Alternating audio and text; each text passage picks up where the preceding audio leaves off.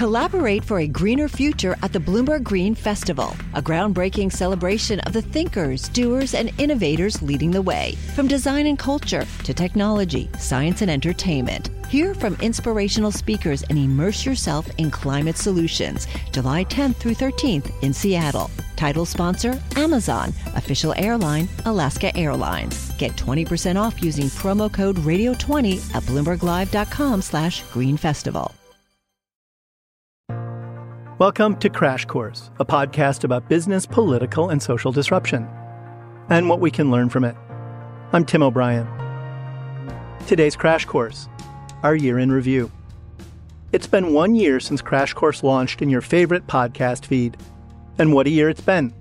From Trump to Putin, climate change to artificial intelligence, SVB to SBF, Florida to Gaza, the Supreme Court to Barbie, and so much more, we covered a lot of ground this year.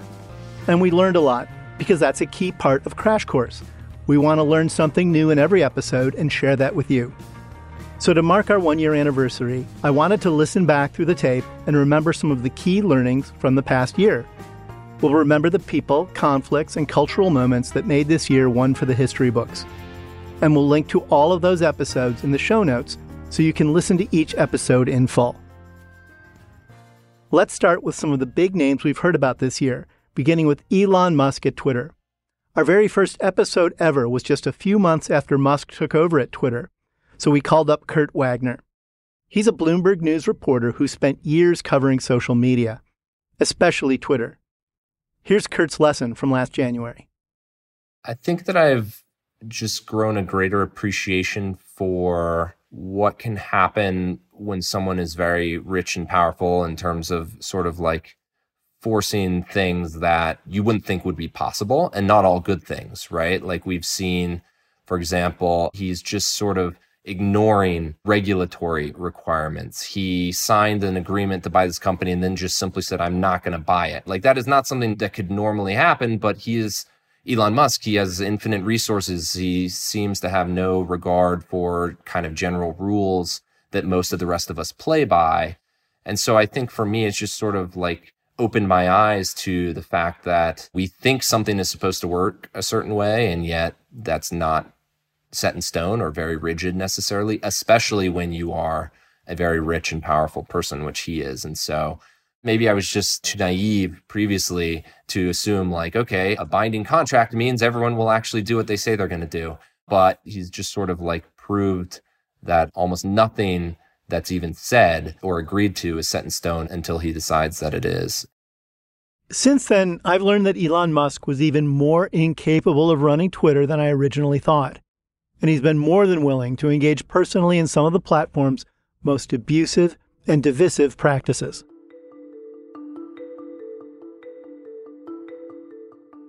Next up, Russia's President Vladimir Putin. We marked the one year anniversary of the Russia Ukraine war last year by speaking with one of the foremost experts on Russia, Stephen Kotkin. He's a senior fellow at Stanford University's Hoover Institution. Here's what Stephen has learned from watching the war unfold. Sadly, I've learned many things I already knew that the world is full of evil, that war is still a problem, happens, it's not something that is, let's say, rare. I've also learned that the West, rather than one worldism, is the basis of our security and prosperity. So the GATT rather than the WTO, NATO, the EU, and the first island chain rather than kumbaya. Those are all things that I thought before that have been strengthened with this war. The biggest thing I got wrong is I expected another part of the world to blow up while this was happening. I expected other countries to take advantage of the situation, whether that would be something happening with Iran, something happening with North Korea, with China. I expected maybe it wouldn't even be in a place that I was paying attention to. So one bad thing happens and it's not an isolated event. It's a potential trigger for other bad things to happen in an unraveling. So far, that's not been the case. I predicted that that would happen, and I've been wrong about that, fortunately. So let's hope I continue to be wrong about that going forward because it's enough already trying to resolve this criminal aggression against Ukraine. Since that episode aired, I've learned that Vladimir Putin is willing to allow massive losses among his own troops to continue prosecuting a devastating war that has no end in sight.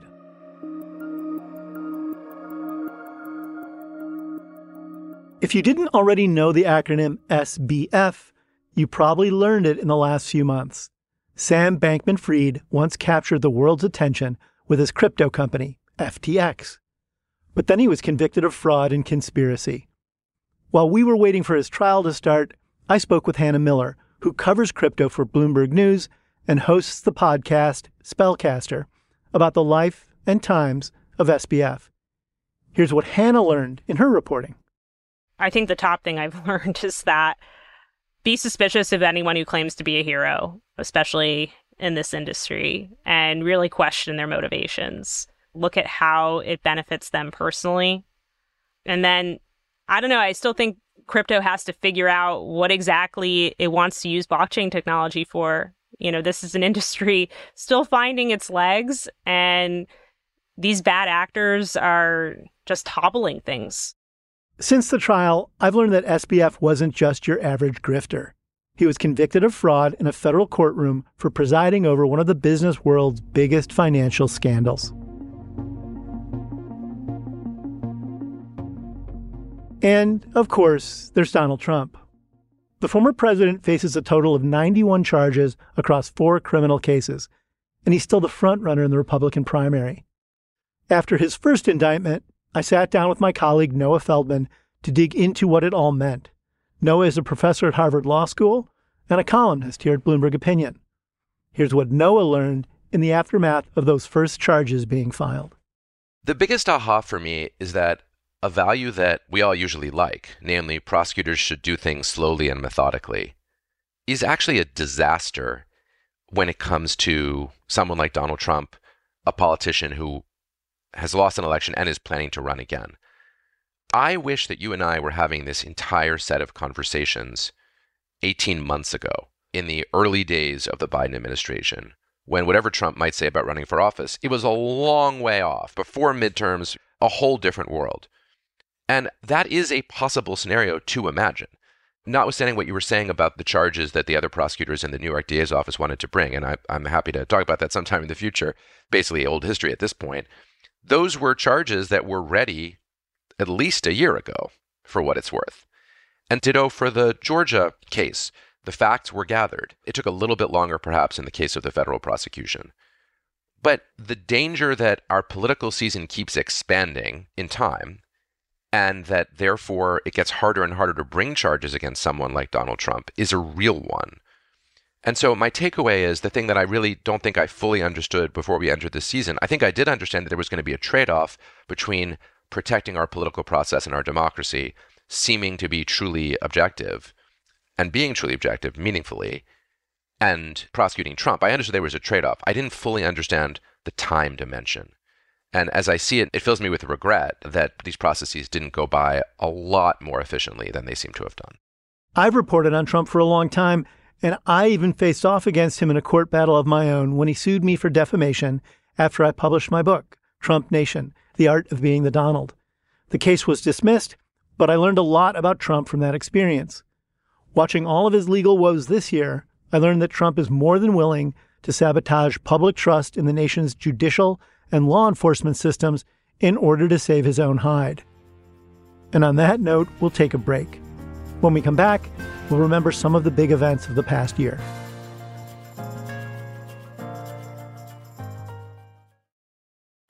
Collaborate for a greener future at the Bloomberg Green Festival, a groundbreaking celebration of the thinkers, doers, and innovators leading the way. From design and culture to technology, science, and entertainment. Hear from inspirational speakers and immerse yourself in climate solutions. July 10th through 13th in Seattle. Title sponsor Amazon. Official airline Alaska Airlines. Get 20% off using promo code radio20 at bloomberglive.com slash green festival. We're back looking at our first year of learnings here at Crash Course. Of course, the show focuses on collisions, and there have been a lot of disruptions in big news moments this year. Most recently, we've seen a war break out between Israel and Hamas. The current conflict is steeped in decades of tension, so I knew I needed to have a nuanced conversation with my colleagues in Bloomberg Opinion about how we got here. Marc Champion covers global politics for us, so he traveled to Israel to report from the front lines of the war zone. Here's what Marc learned on the ground. I think I did not understand, like the Israelis, I think. I mean, I was familiar with Hamas, but I did not understand how carefully they had been preparing and how, frankly, efficiently they had been preparing for this. And they are a, you know, more dangerous fighting force than I perhaps had expected. One of the things that really intrigues me about this is whether what went on in Ukraine would have been carefully watched by them. This sort of asymmetric warfare. What Hamas did is at a different level to what, you know, terrorists are always engaged in asymmetric warfare, but this was at a different level with, you know, sort of combined force operations, you know, air, land and sea, drones, hang gliders, etc. And just the fact that, you know, a much smaller force in Ukraine was able to force back the second largest military in the world who nobody, nobody thought that was possible. That's one of the questions in my mind as to whether, you know, we are in an era when there is an optimism for smaller forces that they can do this type of thing because they've seen the Ukrainians do it.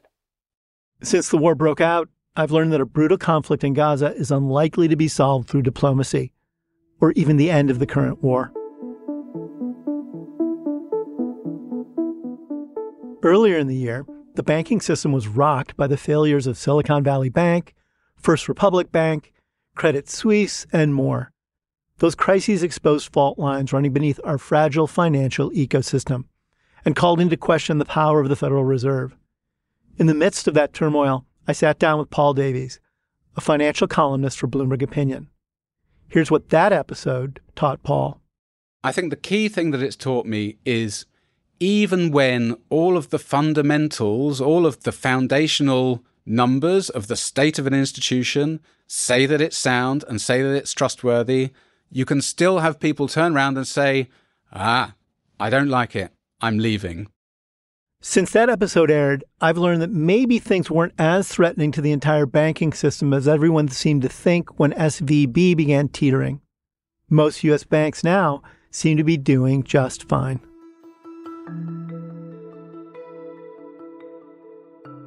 Fox News has been at the center of a lot of issues that are fodder for Crash Course Trump mania, culture wars, and misinformation. The latter came into focus in a lawsuit brought by Dominion Voting Systems, a voting machine company that Fox erroneously claimed had switched votes from Trump to Biden in 2020. To dig into the implications of that defamation case, I called on David Folkenflik, who followed the whole ordeal as NPR's media correspondent and the author of Murdoch's World, the last of the old media empires. Here's what David learned watching that case shake out. You know, each generation, each epoch has its own moments in which things like how defamation is defined are either affirmed, reshaped, or utterly rewritten. You know, you have three Supreme Court justices who, in different ways and from different perspectives, have registered themselves over the years as being open to reviewing this question and this definition. And there's some concern, or at least there was before all this evidence was developed against Fox, but some concern that were Fox to be found liable, it would be appealed to the Supreme Court, and then the Supreme Court would use that as an opportunity to change how restrictive and how difficult that bar is for people to meet. I think that Fox is raising a question which I think is interesting one, which is for all the people who are happy to see Fox get a comeuppance, many of them in the media, many of them liberals, and some of them just deeply scornful and contemptuous of the things that have been revealed about the fundamental nature of the way Fox operates.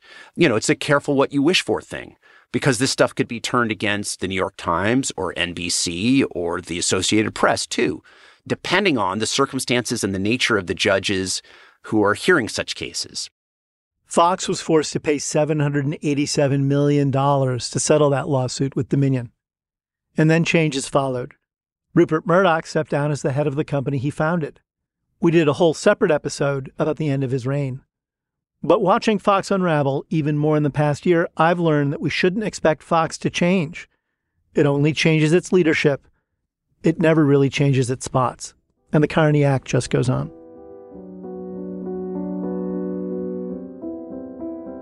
In our time of climate change and extreme weather, it was perhaps not entirely surprising that 2023 was another year for the record books. So I turned to my colleague, Mark Gongloff, a columnist with Bloomberg Opinion who specializes in covering the environment and climate change. I call him the climate czar inside Bloomberg Opinion, and he told me there's still time to learn from our climate related mistakes and invest in the future of our planet. I am learning that the changes are much more complicated than I even realized at first.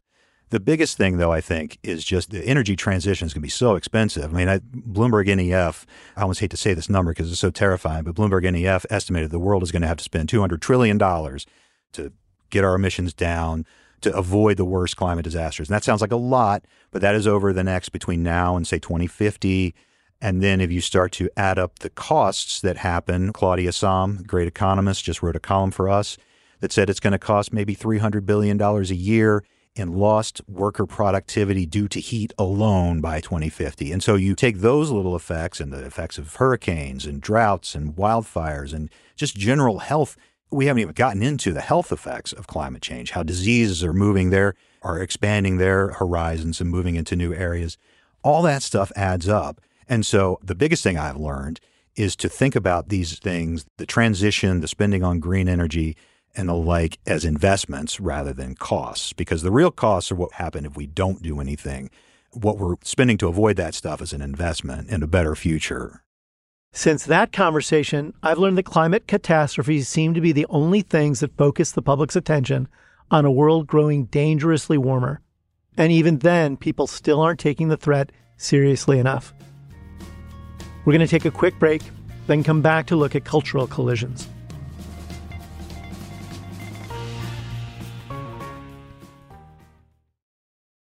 The countdown has begun. From May 14th to 16th, a thousand global leaders will gather in Doha for the Qatar Economic Forum powered by Bloomberg. Join heads of state, influential ministers, and leading CEOs to make new connections, gain unique insights, and uncover valuable opportunities in one of the world's most rapidly rising regions. Request your invite for this exclusive event at QatarEconomicForum.com. We're back, and we're going to end our tour through the past year by remembering some of the big cultural moments of the year. After the COVID 19 pandemic popularized working from home, 2023 marked a big push in RTO, return to office. Some companies handled the transition better than others, and I wanted to talk to my colleague at Bloomberg Opinion, Sarah Green Carmichael, about changes in office culture since the pandemic. Here's what Sarah's learned.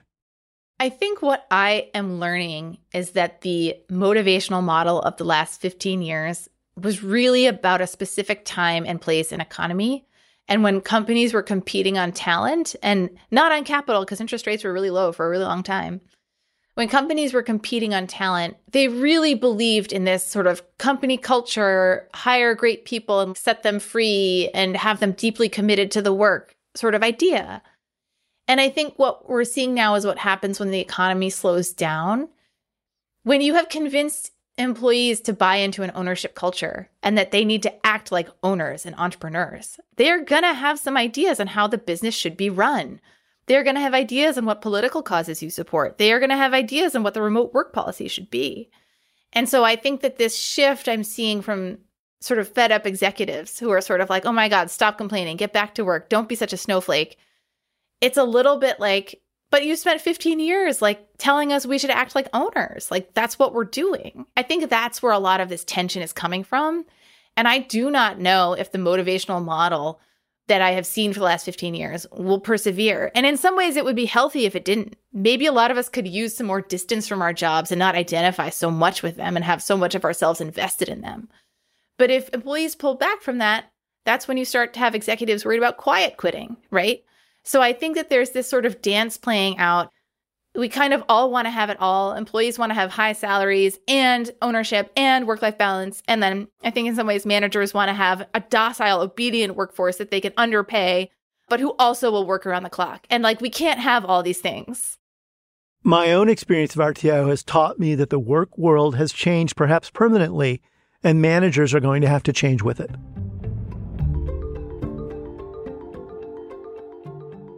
Returning to the office also looks a little different for some workers as the use of artificial intelligence, or AI, has really ballooned. My colleague, Parmy Olson, is Bloomberg Opinion's technology columnist and an AI guru. So I asked Parmy what she's learned from the past year of AI innovation and disruption. Well, I think the thing that really surprised me about ChatGPT and some of the latest generative AI tools to come out in the past year is how creative AI seems to be. Because for years and years, when people talked about AI taking people's jobs, it was about taking factory worker jobs and truck driver jobs. But now it seems like the real jobs that are at threat are the creative classes and professional Our workers. jobs, Parmy. yeah, I didn't want to say it, but you did. But the other thing I want to say that is a big shortcoming of these systems is that they're often inaccurate. I shouldn't say often, but often enough that it's a problem. OpenAI will not say how often these systems get things wrong. I've asked it, but my own experience, it's just, I think it's somewhere between 5 and 15% of the answers that it's given me are factually incorrect. Now, think about using that as a search tool. We use search to get information, to get facts. And if it's wrong 10% of the time, are people really going to want to use it? I think that's going to be a real problem for these companies using these systems for as search engine companions. It's not a trivial issue because recently Microsoft and Google had these big announcements about their new chat companions, these chatbots that were going to help Bing and were going to help Google. And in both demonstrations, there were errors. So if they can't even fact check that and get that right, what are these systems going to be like when they're actually out in the wild? My lessons about AI keep mounting since that episode aired. AI is everywhere, and it's changing everything, and we all will have to learn to adapt.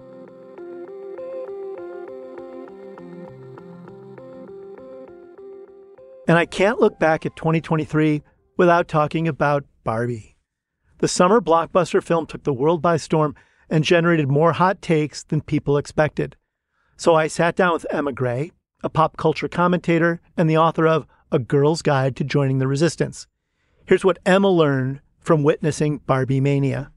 I think this really drove home for me that you really can take a cultural product that is complicated, that is controversial, that is not politically perfect, and you can use it to say something real and complicated and trigger real and complex discourse. And I think that this has really redefined for me what I look at as selling out.